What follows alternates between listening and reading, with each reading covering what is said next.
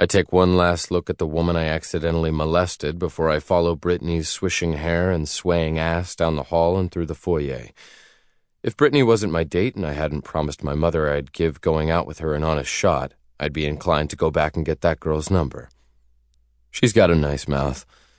In the very short time I kissed her, I imagined putting things other than my tongue in it. Not very refined of me, but honest nonetheless. I don't call after Brittany once I'm in the foyer. I know too many people, and I think, based on her recent reaction, she's likely to throw a fit, drawing attention I don't need. What I should have done was canceled tonight on account of being sick as a dog this past week. But I didn't want to upset my mother by canceling the date, or piss Armstrong off by missing the engagement party, so I loaded up on a variety of drugs and bit the bullet. Now I'd have to smooth things over with Brittany. Pretty much the second I picked Brittany up, she alluded to coming back to my place later. I've heard some rumors about her and her mouth, and not just about her penchant for gossip, which I'm also familiar with since I've known Brittany most of my life. The selfie of her sucking on the lollipop was a pretty solid indicator that a nightcap would not just involve talking. When I ran into that woman in the hall, I assumed it was Brittany making her move and figured I might as well get it over with. I should have known better than to jump on that opportunity since it would likely cause more unnecessary issues. But the cold meds and the drinks tonight are messing with my ability to make rational, well thought out decisions, hence my making out with some random woman in the hall. Besides, bringing Brittany was a favor orchestrated by my mother. Apparently, Brittany's date ditched her at the last minute, and my mother thought it would be the perfect opportunity to swoop in and play matchmaker. Normally, I don't bend to my mother's whims when it comes to my dating life, but a little over a year ago, the importance of family was pretty much thrown in my face all at once. She had a health scare, one that resulted in a battery of tests and a lot of anxiety. It was during the middle of the championship, so I couldn't come home at all while she was in and out of the hospital. To make matters worse, not long after that, my grandmother passed away.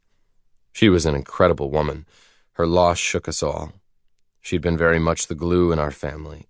So ever since I moved back to New York, my mother has been on me about dating and settling down. I have a lot of guilt about not being there for her when she needed me, so I caved when she suggested the date with Brittany. It also got me out of the charity bachelor auction that she was going to volunteer me for, but I had to agree to a second date. According to her, Brittany comes from good breeding, which in the world I was raised in is more important than it should be. I understand that my mother's views on relationships aren't uncommon based on her upbringing, and there may have been a time when I would have probably shared her ideals. But I've spent the last seven years playing professional rugby, and it's changed my views on a lot of things. Relationships and how they function, or rather dysfunction, being one of them. I don't make eye contact with anyone as I maintain a brisk but casual stroll toward the elevators. It's taking more effort than I expected to stay on a straight path. People kept handing me scotch tonight. It was hard to say no, especially in this crowd. Brittany's too high shoes prevent her from making a speedy escape. She walks like she's on the runway no matter where she goes. It's a little ridiculous. She reaches the elevator just as the doors open, so I have to pick up my pace. She keeps jamming the button, but I shove my arm in before the doors can close all the way and step inside. Thanks for holding the elevator for me. I should rein in the attitude, but I'm annoyed at the negative turn in my evening, and the cold meds I took a few hours ago are already wearing off. I feel like garbage. She makes a disgruntled sound, crosses her arms over her chest, and stares straight ahead. I don't feel like dealing with this. I could manage when she was being flirty and alluding to things she wanted to do later. Now she's being an overdramatic princess, and I don't do overdramatic princesses. Although I can understand her current discontent, even if the hissy fit seems unnecessary. Mistake or not, I did stick my tongue in someone else's mouth when I'm supposed to be her date. I lean against the opposite wall as the elevator descends. I'm sorry about that other girl. I thought it was you. I'm not going home with you tonight, she huffs. I shove my hands in my pockets.